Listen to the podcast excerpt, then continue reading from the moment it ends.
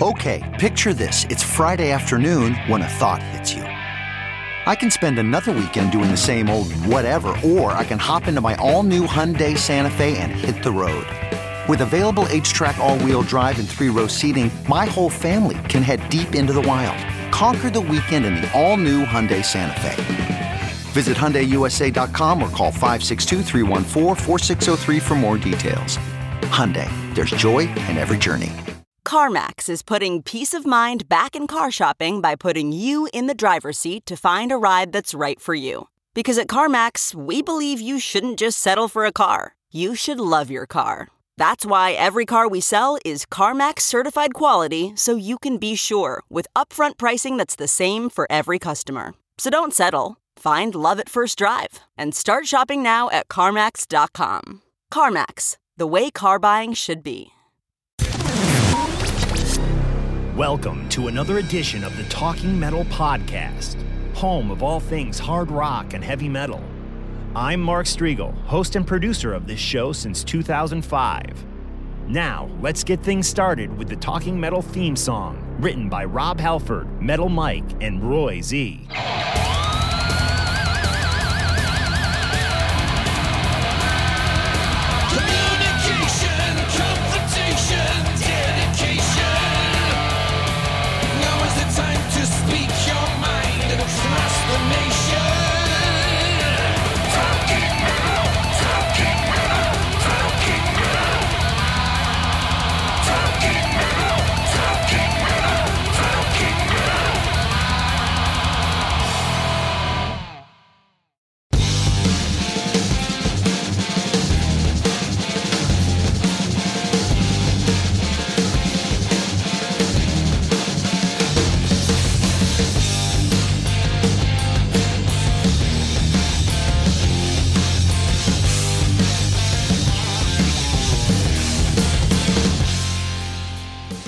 Hey guys, welcome to Talking Metal. Very special guest tonight, Chris Akin from The Classic Metal Show, also known for writing some great books that I've really enjoyed. The most recent one I read, which I think is probably two years old at this point, is called Call Me Chris. It's a tr- you know true story about the horrific accident that Chris suffered and his recovery, and of course, there's always uh, some connection to the the rock and, and metal world that goes on in his writing. Although primarily this book is about his recovery, and it's uh, it's it's definitely a powerful read. Highly recommended. It's linked through today's show notes on talkingmetal.com. Go there and just click on over to Amazon and pick up a copy. It is uh, it is great stuff, and again, very powerful read. So let's get into one of Chris's favorite bands. We're going to talk about this band, and he has a deep connection to Pantera uh, in a few different ways. This is Mouth for War, followed by my interview with Chris Akin.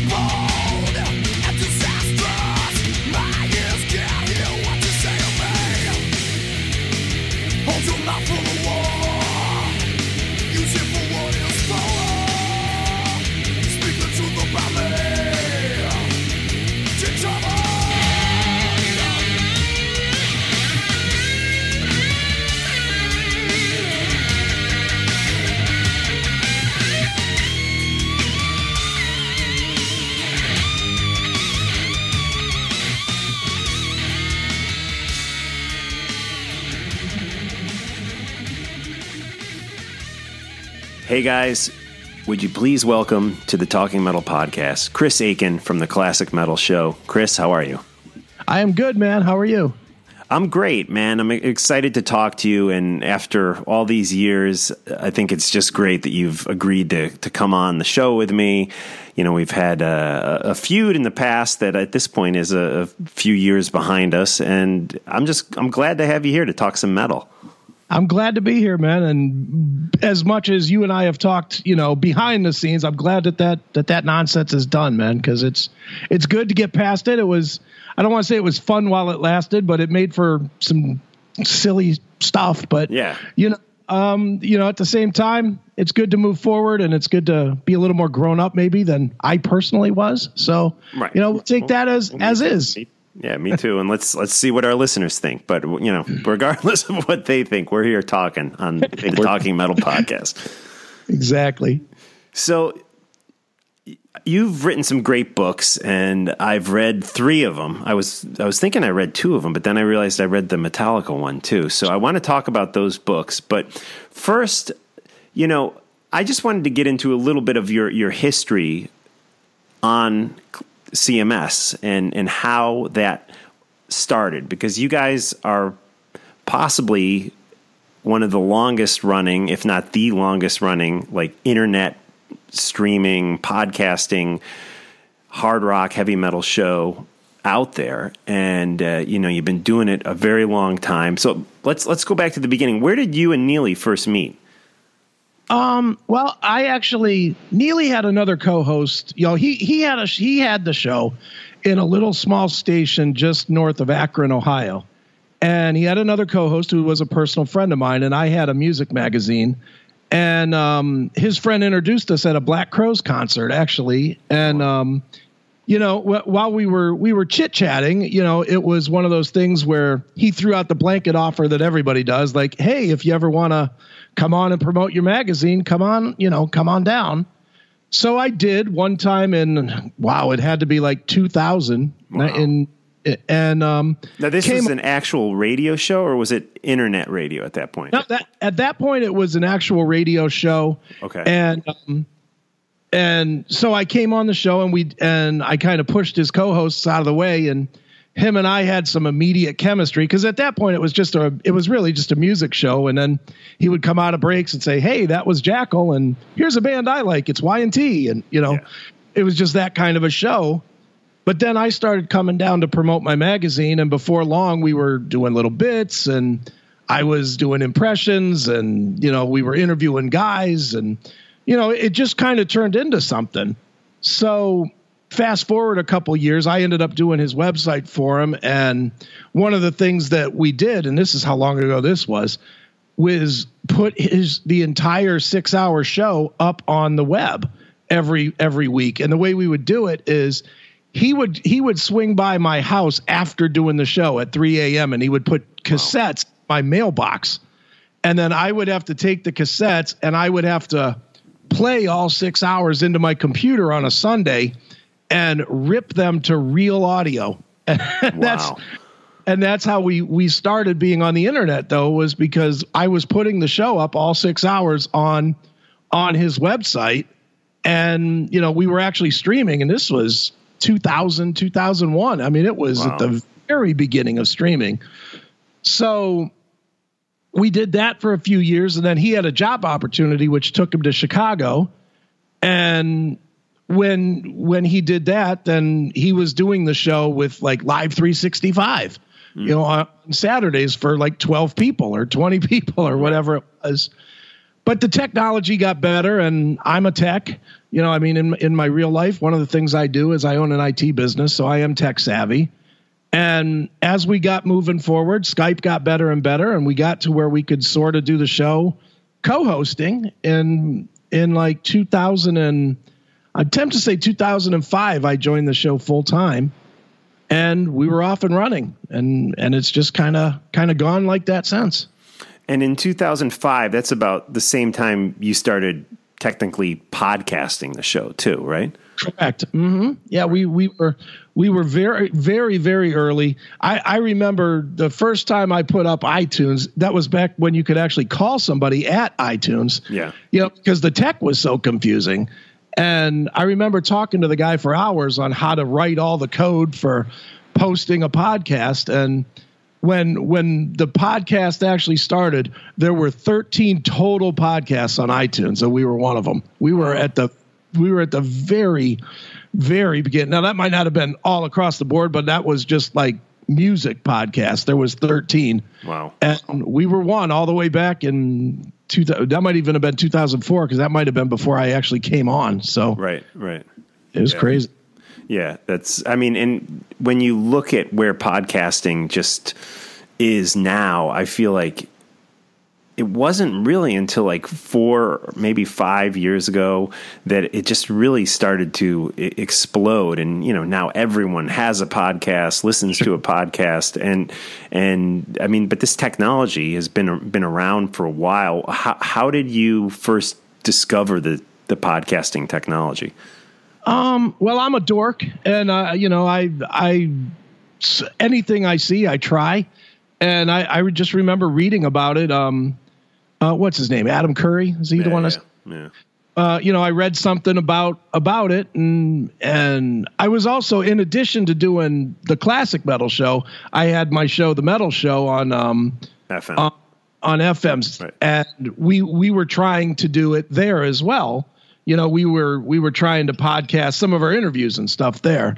So it was just kind of, you know, saw it and wanted to be ahead of the curve and wanted to try something unique and cool and you know lucked into something that actually hit you know. So I, I I mean I think I just read an article you know in like Variety or something and was like oh that sounds pretty good.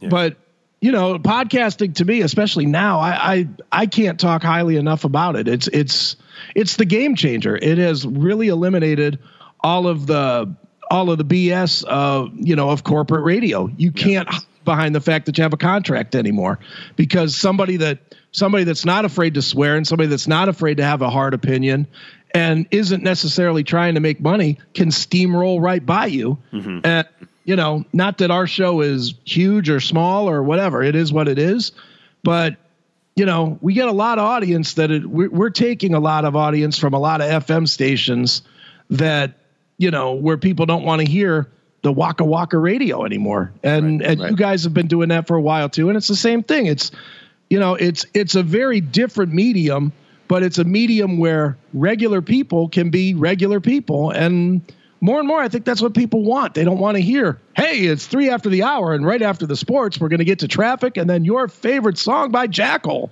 Right. no one no one wants to hear that anymore. Yeah, no, totally. Now you mentioned the audience, the, and let's talk about the CMS audience because from from where I stand, uh, uh, it seems as though you're you guys have a strong, devoted, loyal, very loyal audience, uh, uh, more so than some other podcasts, in my opinion. What what has how has that loyalty uh, become? You know, uh, what what creates that loyalty? I guess is what I'm trying to ask. Um, I think a lot of honesty. You know, I I think people people definitely know, especially with me more than Neely, but they know that if I say it, I damn well mean it, and they know that if I could, if I say it to a, to the microphone, I would say it to somebody's face.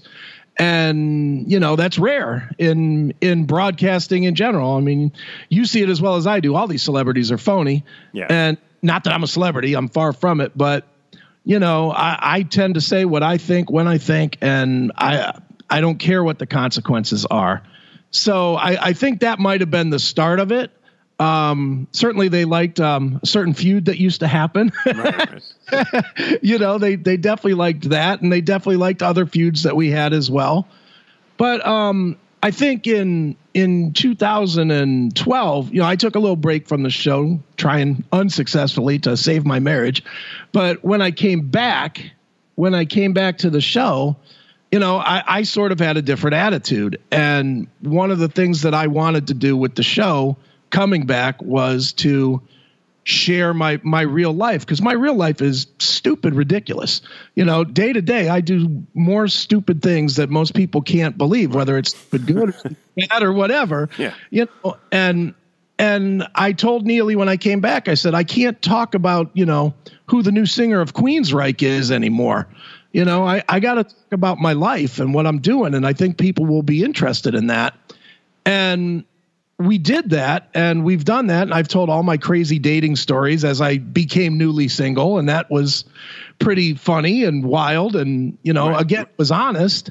But you know the audience exploded. It absolutely exploded we went from you know in in the heyday up to like 2009 we were doing maybe maybe 10,000 downloads a week on with the podcast now we're doing 30,000 and we're doing 3,000 live listeners on a Saturday and Oh, that's awesome. I, I, and and our YouTube channel is about to crack a million, and our our podcast is about to crack three million downloads, and you know it, it, it's ridiculous how it's grown. And you know you you mentioned it, and I'll, I'll celebrate our fans to death. They're they're they're loyal to the point of scary sometimes. Yeah. you know, even to me, you know, some of the porn that hits our chat room is outright. it makes me turn the chat room off, and I'm Right. not very Wow. well offended. but um, but you know, it, it's one of those things that they are loyal, and I do spend a lot of time interacting on online with with our fans, and I, and I mean, not just a hey, thanks for listening, but you know, if our fans interact with me, if they throw me a message, uh, I'll talk to them for hours. I, Right, I don't cool. care because it's. I, I'm a regular dude, and I don't care how big the show gets or whatever. I'm never going to not be a regular dude. I'm a guy that hopefully everybody wants to have a beer or six with, and Absolutely. just and just you know, and it has grown us an audience. Yeah. Now, you know, kind of to circle back around to Neely, it you know, I I love Penn Jillette. I listen to his podcast and and always been Sure. a big fan of his and love the magic that that uh, that Penn and Teller do. And one thing I was surprised to find out when I read Penn's book was that he and Teller they're friends, but they're not. Everyone thinks they're best friends, and they go everywhere together and they hang out together. And I guess I started to wonder just how much, uh, you know, other couples that I see or hear on the radio are how tight they are in real life. Um, and how close are you and Neely in real life? Are you like super good friends or best friends? Like, like, because I almost got from the book, the books that I read about you, that you definitely have other friends that are probably closer to you than Neely. Sure. Is that correct? Yeah, that's correct. I, I mean, I, I definitely have. You know, I have a I have a core group of people. It's ten people, and it's called the Core Nine because I'm too lazy to change it. But Right. um, um, but and Neely's in there, but you know, he, he doesn't live here, Right. so that does that does put some some distance in there. But you know, I mean, him and I we talk all the time. You know, we we probably talk. In fact, really, about the only day that I can guarantee you we don't talk is on Saturdays because. Uh, you know we we do not it's one of the weird things about the show is we do not share topics at all. You know we we we we both believe that the show is better when it's organic and the reaction is real. And it's not one of those things where it's like okay well i'm going to bring up this story about whatever and you know he and he likes to he knows what pushes my buttons. And a lot of times he'll bring stories like that to the table just to hear me start ranting and raving and yelling and hollering. And and that's okay because that's kind of the show that we do. So but to answer your question i mean we're we're definitely tight. I mean i do in addition to doing the show with Neely, I actually do business with his company Oh, that do you? Okay. Oh yeah, I, I mean I've built several websites for Neely with outside interests, and I've done web work for many of his his companies and his friends, and you know, and so we we definitely we're definitely more than just hey we do the show and then we're gone. You know, we we're I would say he's one of my better friends, definitely. Very cool. Now you mentioned the the period where you left the show, uh, which I guess was what like two years or even more than more than that. Two, Two and it was from from January of 2009 to um, uh, about August of 2012. right. So we know that you left the show because there were, were issues with your marriage and you, Yeah. you had to do that. And that's kind of been well documented. You've Sure. written about it in the book. You've, you've spoken about it on, on CMS. But one thing I I always wondered is what happened to the show while you were gone? Because honestly, it disappeared off my radar 100% during that time. I believe the podcast stopped. I didn't even did. know if the show was still going on during that time. And, and I think when I was at M3, Neely told me it was, right? Yeah, it was. It, it you know, it was a weird time, and you know, like, like you said, it would. I I had to leave. It was, it was last ditch effort to save a failing marriage, and it didn't work. Right. Uh, but whatever. That's you know neither here nor there. Um, but during that time, he continued on. He did his six hours a week, but it, it clearly wasn't the same. It was definitely back to playing music and you know he would take calls and read really long emails from from listeners and whatever and and that was the extent of it and No podcasts. no podcasts no nothing but it you know and, and what's funny is you know i was on the sidelines i didn't want to see it die because i had helped build it yeah. and you know but it was that do i fight with my wife and go back on or do i you know try and save you know half my money so so Right, right. that was that was the decision I was left with. So I, I had to make the smarter decision.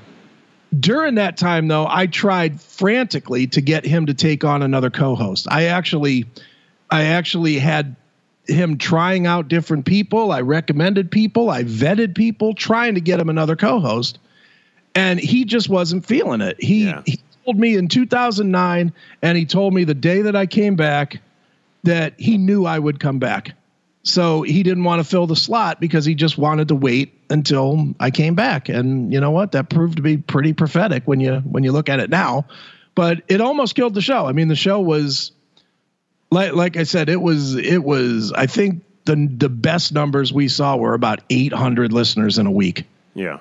Not that that's horrible. I mean, Right. I know a lot of shows that would like that, but that those eight- less, they're- yeah. and, and those eight were down from 10,000 and those 800 were probably just like, you know, like legacy listeners that that was just what they were used to doing. Right. Right. And and you know, it it, it was a dark period, but it came but it came back and I'm amazed that the show has grown has not only come back but grown and you know, I, I'm happy that it has. Yeah, absolutely. And congratulations. It sounds like you're getting just great numbers. Now, and we'll we'll kind of segue off a, a CMS uh, in a minute, but I, you know, to kind of go into our few, you know, this this went on for years and years, and and it was when you came back to the show. Uh, When it, what was that? 2012. Yeah, it was in 12 Yeah, when I So you guys started up with the you know uh, the talking metal critiques again, Sure. although it was it was less. I don't feel like you were doing it as much as you had done in Sure. years past.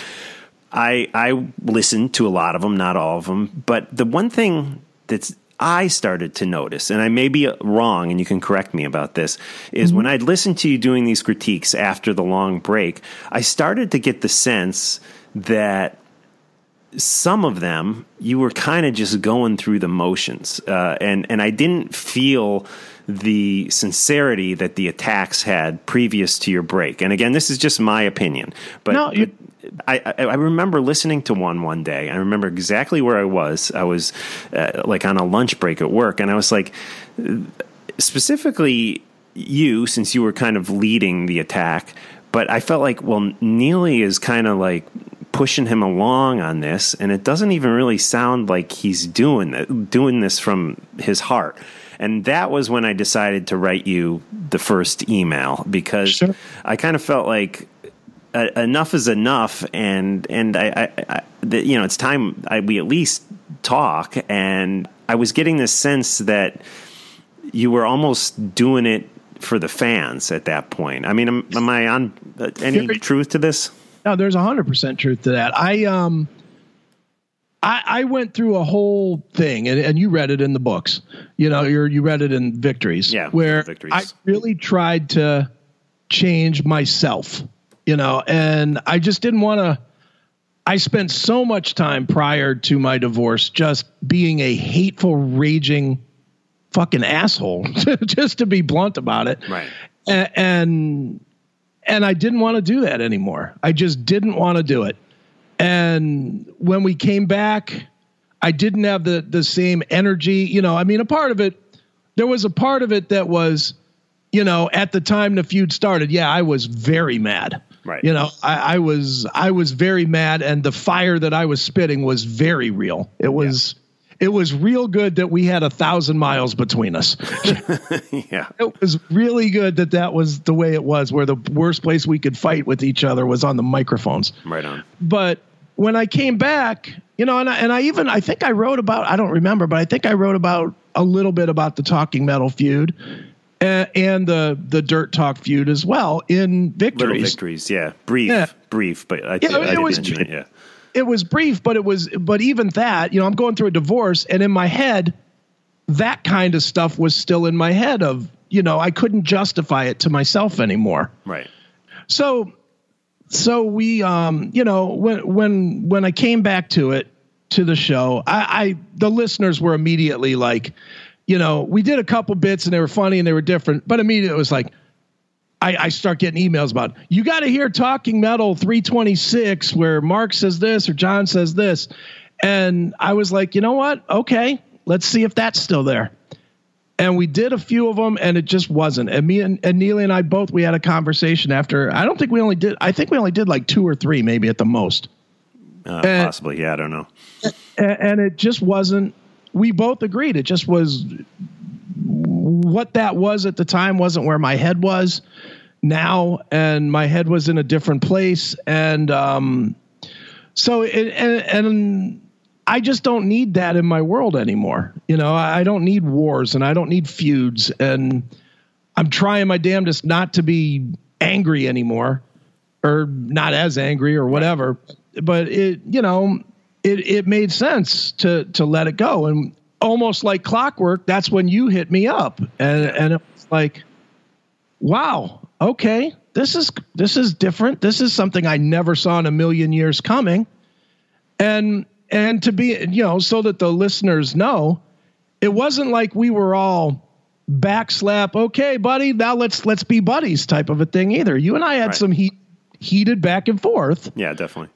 You know in, in, the emails. And but we worked we worked through it. And i think we both came to the compromise or i don't even know it's a compromise. It's just the way that it is that it that it was stupid to carry on something from what 11 years earlier or whatever Right. it was. And i didn't want to do it. And you know what? I, and i've said it on the show. I'll say it right to you talk about tremendous balls to come into the into the lions den of the cms right. Well, and, you know, I, I know that could not have been comfortable, and I know you had to be like, how long before these two assholes turn on me and make Right. me look like a dick? And you know, and it just it just worked out, I guess, the way it was supposed to be, and and I'm good with where we are now. I'm very good with it. Yeah, me too. And you know, it was it was interesting actually meeting Neely in in the physical sense at at Sure. M3. Uh, I, you know, it was fun. I when John was talking to you on the phone, I was talking to Neely the whole time, and and it was uh, really cool to shake his hand. And he was so cool to us. By the way, I mean, he did stuff he didn't have to do. He was, he, you know. Here, here's a guy we fought with for years. We shake his hand. He's like, "Oh yeah, how are you guys?" He's like, "Come meet Don Dokken," you know, and takes us right backstage to meet Don and get pictures with Don. Hell of a nice guy, and I really uh, appreciate him taking us in to meet Don and and just spending some time with us at M3. So that was awesome. Yeah, no. When when Neely put John on the phone, you know, I, I was extremely drunk, and with with that being being said, you know, it, it was. Uh, the, the segment went really well, and I was really happy that that we were able to finally do that. But I cannot tell you the hate that I took immediately. I mean, two seconds after we hung up, it was it was why don't you cup his balls, Chris? And Right. you know, fif- 15, 15 messages on the on the Facebook and Twitter and the and the chat room went crazy and you know, but but you know what? That, that's okay because that's kind of the that's kind of the backlash that I built up by by carrying a, a 10 year feud that should have been solved in five minutes with one phone call. Right. right. You know, but but that you know that's kind of the, the lesson you learn is you know you you take a beating when you when you build yourself up to be one way and you change. Yeah. Cool. Um, well, I'm glad I'm glad we're at this point. And dude, I'd le- definitely like to come to the pinball museum, get a tour by you, and then we got to grab a beer sometime. Is that is that a possibility? Absolutely, dude. Any anytime you want to come out that way, I know it's a little drive for you, but you know, you let me know when, and I'll make the drive from here as well, and we'll we'll you know we'll go do it. And we'll there's a place to get lots of beer right next door, so absolutely. Tell tell me about the the pinball museum, where it is, and what it's all about. Sure. Well, the name of the place is uh, Pinball PA. It's a um, it's located in Aliquippa, Pennsylvania, which is about eh, maybe 20 minutes uh, south of Pittsburgh. Um, we've got 410 odd games on the floor. There's 200 and whatever pinball machines and 200 something, um, you know, vintage arcade games. It's all the vintage stuff. It's, I mean, there's a few things that are from the 2000s, but almost everything is the 80s and 90s and 70s and all the way back to the 40s. We have a couple machines. Um, a lot of rare stuff, a lot of cool stuff. Um, and you know, it, it's it's what you'd expect. It's you know, we do birthday parties and and that kind of stuff. Yeah. So, but but I mean, it's it's about it's about going in and playing those video games that you remember, whether it's Asteroids or Space Invaders or Joust or Qix or what you know, whatever the games are. You know, we we there's a really good chance that we have them there, and it's a, you know, it's a it's a big venture. It's a it was a big venture for me, and certainly at the at a time when I already had one business going, and I'm in the middle of writing books and everything. It Right. might have been ambitious to do that, but I'm not scared of that. Right on. And you know, let's let's talk about the books too, because I read Little Victories and thought it was a great read. The Metallica one. What what is the official name of the Metallica one? Uh, just ca- cause and effect Metallica. Right, which is also a great read. But the the most recent one I read, which was a while ago at this point, but um, was the Call Me Chris. And for as much listening as I have done to CMS, I never really fully understood the seriousness of this this accident that you had Sure. that you go into in in all its gory details in, in, in Call Me Chris. I mean, this was a, accident where you almost lost your life. Uh, Sure. Just very intense, and it's it's a it's a great read. It's Call Me Chris by Chris Akin. It's sometimes uncomfortable, but it's it's uh, I you know also there's something about it that's uh, rewarding as you read it because you you see you you see Chris take this journey after having this this terrible accident and where's the best place people can pick this book up always Amazon. I mean, Amazon is is an easy way to get it. Um, I sell them on. I've got a website for for my books, which is chrisakinbooks.com. Um, e- either place is good. You know, I, I mean, they're they're anywhere that that sells books really. Like Barnes and Noble has it, and Barnes and Noble's website has it, and it's pretty much anywhere. And it's it's done really well, which is you know surprising me that that a, a book about being burned up would would sell thousands of copies, but it has, and it's you know it's it's very rewarding, I guess. and is it therapy for you when you write these these books Um, you know what? There, there, there are different reasons, really. I, I don't know. It, I wouldn't call call me Chris therapy because man, it was tough to put my brain back into that mode. yeah but You some know, of that some of the book was written many years earlier right and then you kind of finished Well, uh, the whole thing was written twenty whatever years ago. It was form. It was for a form of hand therapy. I, uh, you know, the doctors gave me a tennis ball and were like, "Here, squeeze this ball to try and make my fingers work again." Right. And I did that for like three seconds and threw the ball away. I was like, you know, I ain't doing that. So they they wanted me to type. So I started pecking and typing, you know, to to try and get my fingers to work again. And that's how this thing got written originally. Was I was just writing about my day to day stuff and thoughts and whatever. But somewhere along the way, I lost the manuscript. And when I started the pinball business, my friend Ed, who's who was uh, he's my curator at the at the museum, he he said to me, he's like, dude, I have a copy of your manuscript. wow And I was like, really? So he he gave it to me, and I and I looked through it, and it was after Little Victories came out, and I was like, wow, this really sucks. you know? It was Right. like it. The writing was so bad by comparison to where I've gotten now.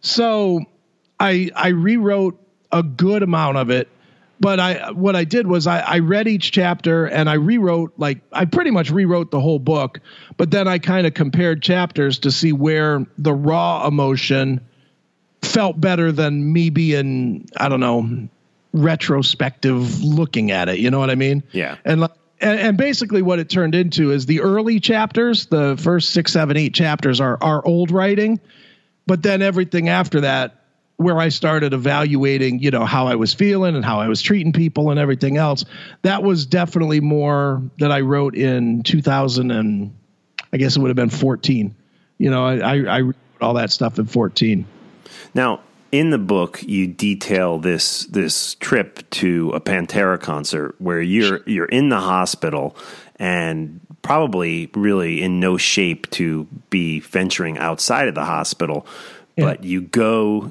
to see Pantera live. And can can you fill the listeners in a little bit uh, on what actually happens with this story and and uh, tell us about leaving the hospital Oh. to see this band?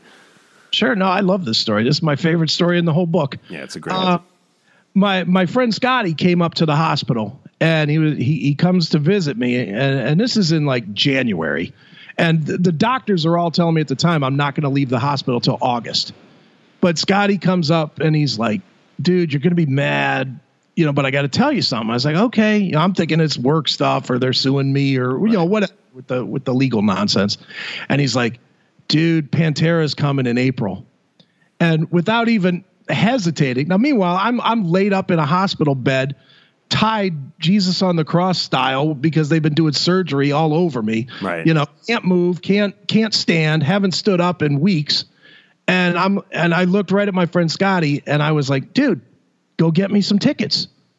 And he's like, dude, you're not gonna go. You're not, you know, you're not gonna you're not gonna be able to go, but I'll get you a t-shirt or something. And I was like, no, no, no. I was like, go get me some tickets. And and he kept him on. And finally I just got nasty. I was like, God damn it, go get me some fucking tickets. You know, I I like yelled at him. All the alarms in the room start going off. The running in thinking I'm stroking out or something. Right. And, and, and he's like, okay, okay, okay, I'll go get you some tickets. So two days later, he shows up with a pair of tickets, and I had one of those little cork boards in front of my in front of my bed, and I had him take all the get well soon cards off it, and I had him put those two tickets on the board and take a marker and just put circles around that around the tickets so nobody would put anything over the tickets Right. and I used those tickets every time I wanted to quit doing something. Every time they were killing me with rehab or killing me trying to work my fingers or or whatever, you know, I was like I'd look at those tickets and I was like, nope, give me some more. You know, if I felt like passing out, I would, you know, which happened a lot. I would be on the verge of passing out, and the last thing I would see is those tickets as I was passing out. And the last thing I would say to those nurses was, keep doing the stuff if I pass out, because I, I was not going to quit. So fast forward a couple months, I worked and lied and cheated my way into going home. I, I, I went home in whatever the whatever the the Monday after the Super Bowl was in 1995. Mm-hmm. So it's way early. I was supposed to be there till August. I went home like February 5th or whatever the date was. And the Pantera show was like April whatever. And I was I mean I was I should not have been home. I I just I couldn't function. I couldn't I couldn't get up to go to the bathroom or or get a get a a cup of milk or what you know I couldn't do anything. Right. I was literally just I became my wife's patient instead of the doctor's or the nurse's patient. But come time for that Pantera show, I absolutely went. And and I mean, my two buddies had to go with me and they kind of they were in a sat me- wheelchair. No, i i re- you walked in. No. I walked in. I refused to sit sit in a wheelchair. The the wheelchair. This is so stupid. The wheelchairs had a little tag by the company that made them, which is Invacare. Right. And I was like, I'm not an invalid. I'm not sitting in the chair. and and I wouldn't sit in the chair. I mean, it would take them hours sometimes to get me from appointment to appointment in the hospital Yeah. Because I wouldn't sit in the chair. I'd walk 10 feet, lean on a wall, walk 10 more feet, lean on a wall, but I was not going to sit in those chairs. It's just my, my stubborn idiot attitude, I guess. But I went to this Pantera show, and my my two buddies, who uh, you know I love them to death, my friend Scotty and and Andy, two big boys. They they got me into the show. They we sat in the furthest that we could possibly sit at the top row of these bleachers at uh, the venue, which is Rhodes Arena, which is like a it's it's like a basketball court basically for Akron for Akron University Okay. and I sat at the top bleacher against the wall, and these two guys positioned themselves around me so nobody could bump into me. And I sat in these bleachers, and I was pouring blood everywhere through my shirt, God. through my pants, through everything because I was still ripped up Yeah.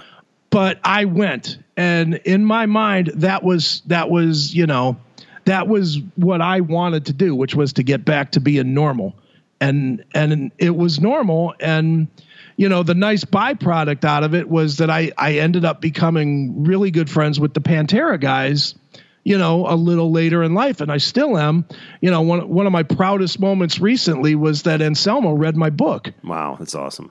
and you know, I was talking to him. He's doing that Bill and Phil that with um, Bill Moseley, Right. That that record.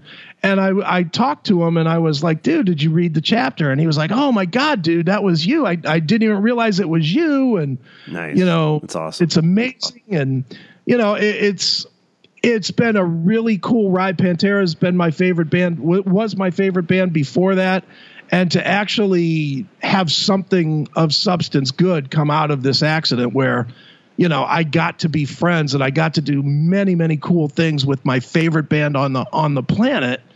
Was is you know I, I wouldn't wish this on anybody, but I wouldn't trade what I got from it either. It- It's funny. I'm Right. looking right up in my office here. I literally have the T-shirt that I bought at that show nailed up to my wall, and it oh, will never awesome.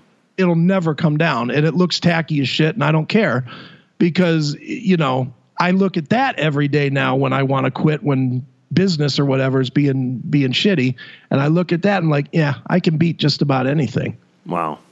And you got to know not only Phil, but the other guys in the band and Sure. of course Dimebag. And, you know, there was, I guess it was that tragic day, 2004, right? Where we, we lost Dimebag. And I, I always think it's, it's just incredible that you were literally one of the last guys to talk to him. I mean, the last Yeah. interview Dimebag Daryl ever did in in Ohio that that tragic day was was with you. Can can you go back and think about that day? Where where did the interview take place? Yeah, the, that interview was um I don't know that it wasn't that day, but it was it was like Was it? right, Okay. it was right then. It was right in that.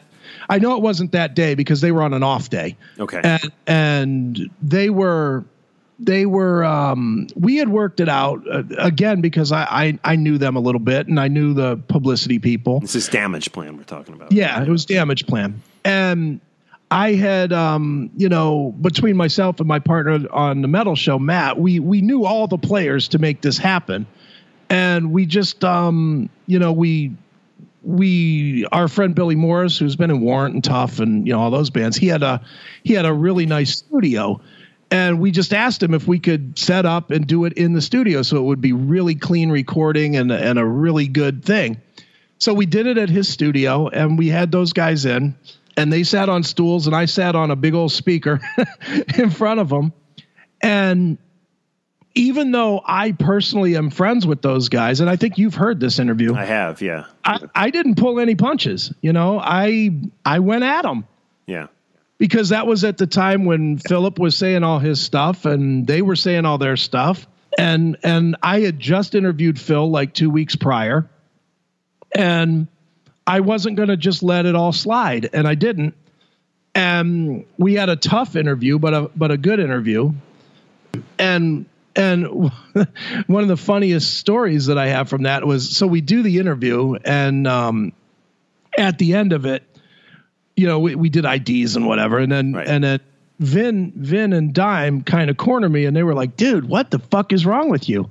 And I was like, "What?" And they were like, "Dude, really? Do you do we need all that?" And I was like, "Come on, you. What am I supposed to ask you guys?" And Vince was like, "Yeah, yeah, I get it, you know, whatever." But uh, Dime was not hearing it, and Dime was like, Dime was like, "You stay right here, brother. You stay right here." I was like, "Okay." So he walks across the studio to uh, to the other end of the studio where there's a bunch of gear piled up. Yeah. He drags over this big amp, you know, that's that's about as big as the amp that I was sitting on. It was a big amp. You know, I don't, I don't know shit about gear, but it was a big, big enough amp to to sit or stand on. And he climbs up on top of the of the the amp, and he goes, "We're gonna we're gonna battle this out, Karate Kid style." and, and you know, I'm I'm a big dude, man. I'm a three three fifty guy, and he's like, "Yeah, yeah, get up here, get up here." And I and I climbed up on the speaker, and he gets into the Karate Kid pose. and I said to him, I said, I said, Dime, I'm telling you now, if we're gonna do this, I am gonna kick you. And he's like, Bring it on, brother, bring it on. And I was like, okay. And I get up in the Karate Kid pose, and and you know, there's a bunch of people gather around. And it's like three, two, one, boom, and we both kicked each other right square in the chest. Wow. And we fell off the stairs. And of course, everybody made sure Dimebag was okay, and I just laid on the floor. You know, Wow. no help at all. But you know, and, then- and we got up and you know hugged it out, and laughed it off, and Yeah. and it, it was good. But you know, that's the kind of cat that guy was. I, I you know I know I don't have to tell anybody that Dimebag was awesome, but my experiences with Dimebag were nothing but awesome. I miss that guy all the time. I hate December eighth. It is a it, it's a it's a day that makes me tremendously sad. Not only because we lost a great musician, but I personally lost a friend, and I hate that it happened in my state. You know, I I, I know that shouldn't matter. I you know I don't think it it would be any better if it happened in Arkansas or somewhere, but it's pretty tough knowing that you know it happened in a venue that I've been in a hundred times. Right. Right. Had, You know, had you been had planning, you been to, planning go to go show? to the show? You know what? It, it was far enough away that I wasn't. You know, I mean, it was El, Alrosa Villa's like two two and a half hours from Oh, wow. me. Okay. and and it was you know it was during a week, so that wasn't happening Right. for me personally. But um, you know, and, and to be honest, I didn't like the Damage Plan record that much. You know, no, but uh, you know, there's like two songs that I like on that record, and the rest of it's kind of like eh, whatever. But you know, I, but I was friendly with those guys. I you know I, I'm still friendly with with Phil, Vinny you know, I, I've talked to Vin a few times since, but I mean, you you've run into Vince. He's very protected now about everything he does, and Yeah, I mean, we've uh, I've interviewed him. I think three times, maybe two, two or three times since. You know, I, I I've only interviewed him two two or three times, but uh, it's been since you know December. 8th 2004 and i've always every time the publicist has been like you can't ask him about this you can't ask him about that you know all the stuff you want to ask him about so which you know i've tried to be respectful of that but Sure. yeah it's it's pretty hard. It's pretty hard to just say, "Well, I was asked not to ask you about watching your brother get gunned down, but let's talk Right. about it anyway." Yeah. you know, you know that's kind of a dick move. Yeah, well, even even don't ask him about Phil. Don't ask you know. Don't Yeah. ask him about Pantera. I remember the one time they were like, I, I said I can't even ask any questions about the band Pantera. They were like, no.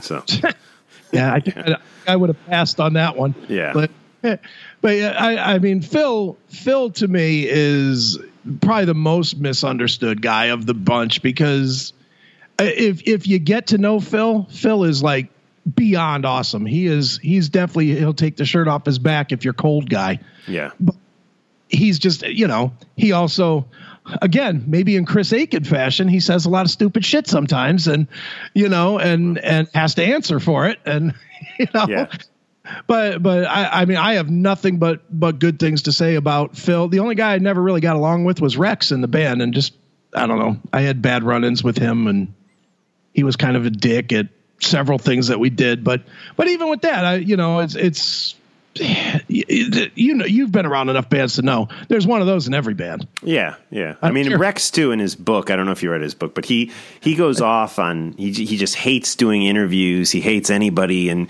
in radio or press. I mean, he has a, a thing in his book where he just like basically throws anybody who is you know interested in interviewing him over the you know over the side. You know, so it's uh, it's kind of interesting.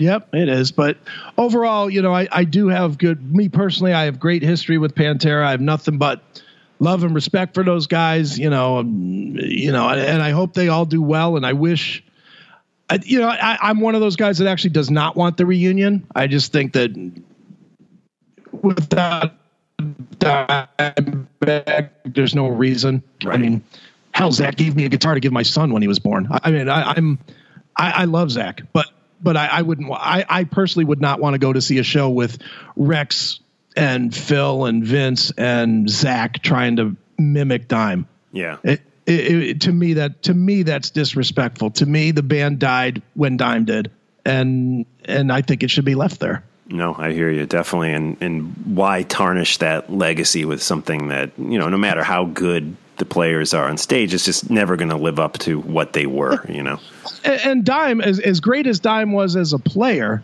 what made Dime was his energy. You know, I, I mean, if anybody that ever saw Pantera shows, yeah, the playing was awesome, but equally awesome was when he would be running around the stage spraying people with shaving cream, you know, while they're trying to do their drum solo or whatever. Yeah. You know, I mean, he brought such an energy that, dude, and and you know, I talk about this one time all the time.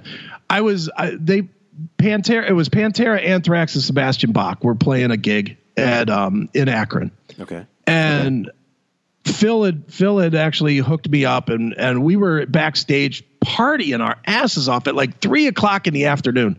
And I don't even know why they were there, but they were all it, they were all there.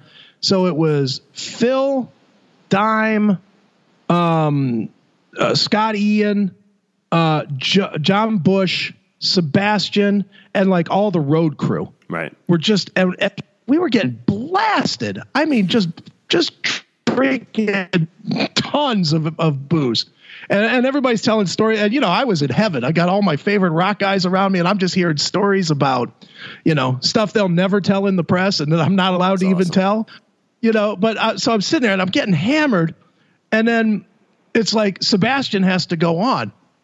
And Sebastian goes out there and he's just ripped. And he played a terrible show. Just, yeah. just he's all slurry and slow and shitty. And then Anthrax comes out and they play a bad set because they were equally hammered. So then Pantera comes out and absolutely destroys anyway, you know, because yeah. they're so used to it. Playing like that, yeah.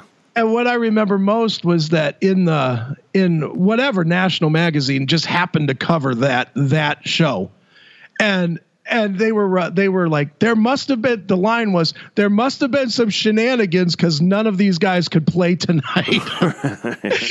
And awesome. i just remember reading that and i was like yeah there were some shenanigans all right. That's awesome. That's awesome. stuff. great stuff yeah.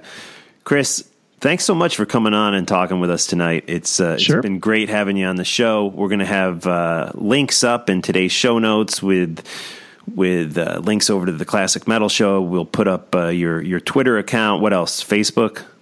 Facebook, whatever yeah. the, the the website, all that stuff. Cool. It's oh, all yeah, good. we'll have we'll have links up to Chris's book, which I really we're going to link the uh, Call Me Chris book, but I, I really recommend all, all, his books. And there's another one coming soon, right? Is that there is, and that one's going to be a that's going to be a fun debaucherous book. I'm I'm going to shed my um my label as a uh, self help guy, and it's literally I I spent three years in Korea and okay. a bit of time in Arizona, just drinking and partying. It, it's a sex, drugs, and rock and roll book. Really. All right, cool. Well, you know, I will be reading it definitely. You know, it's it's definitely different, but it's awesome. but it's fun.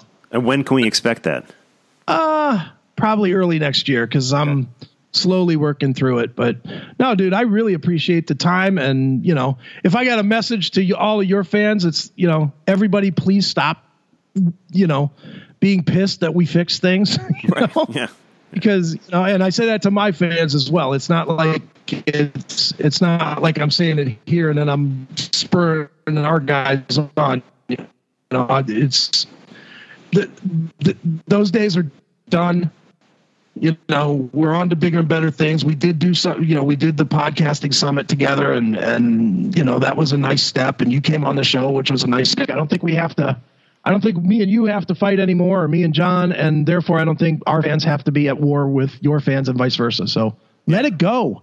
Absolutely. I was glad John spoke to you. And it was funny, you know, John was the guy too at M3. Uh, come to think of it, he was the guy who was like, hey, that's Neely. Like, he, I, I wouldn't probably have not known what Neely looked like, but um, yeah, John somehow knew. And uh, he, he made that uh, connection. And I was very happy that he spoke with you because uh, honestly for for until he did that there was always kind of this weirdness where I didn't want to misrepresent him in anything Sure. that that I said you know uh, to to you or just publicly about about classic metal show and I know there are probably some people disappointed that he actually went on the show because I, I I think I shared uh there was an Instagram post or something not Oh, too yeah. long ago where somebody was like I can't believe you are friends with classic metal show now well at least John has isn't and uh, so- He has some integrity, damn it. yeah, yeah that's what it was like yeah, yeah.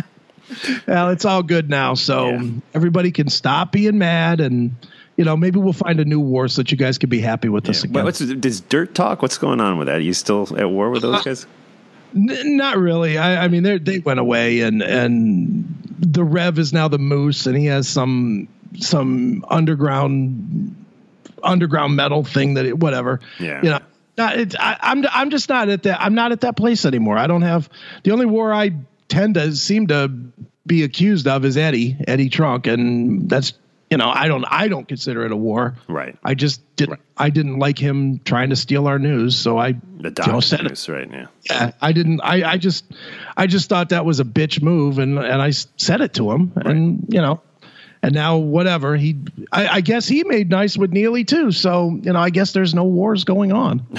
Okay. All right.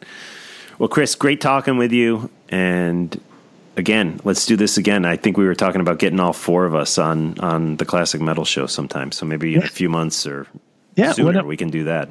Whenever, whenever you guys can arrange on your side, you know when we're on. So by all means, we can we can do it. Which reminds me, guys, classic metal show live every Saturday night, 9 p.m. to 3 a.m. East Coast time.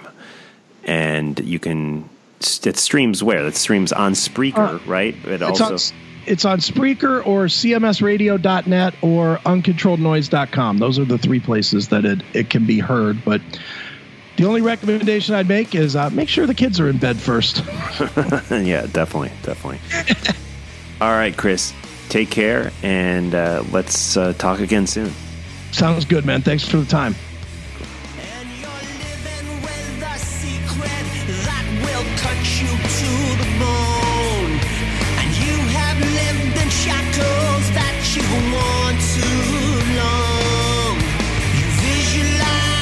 tragedy that you buried long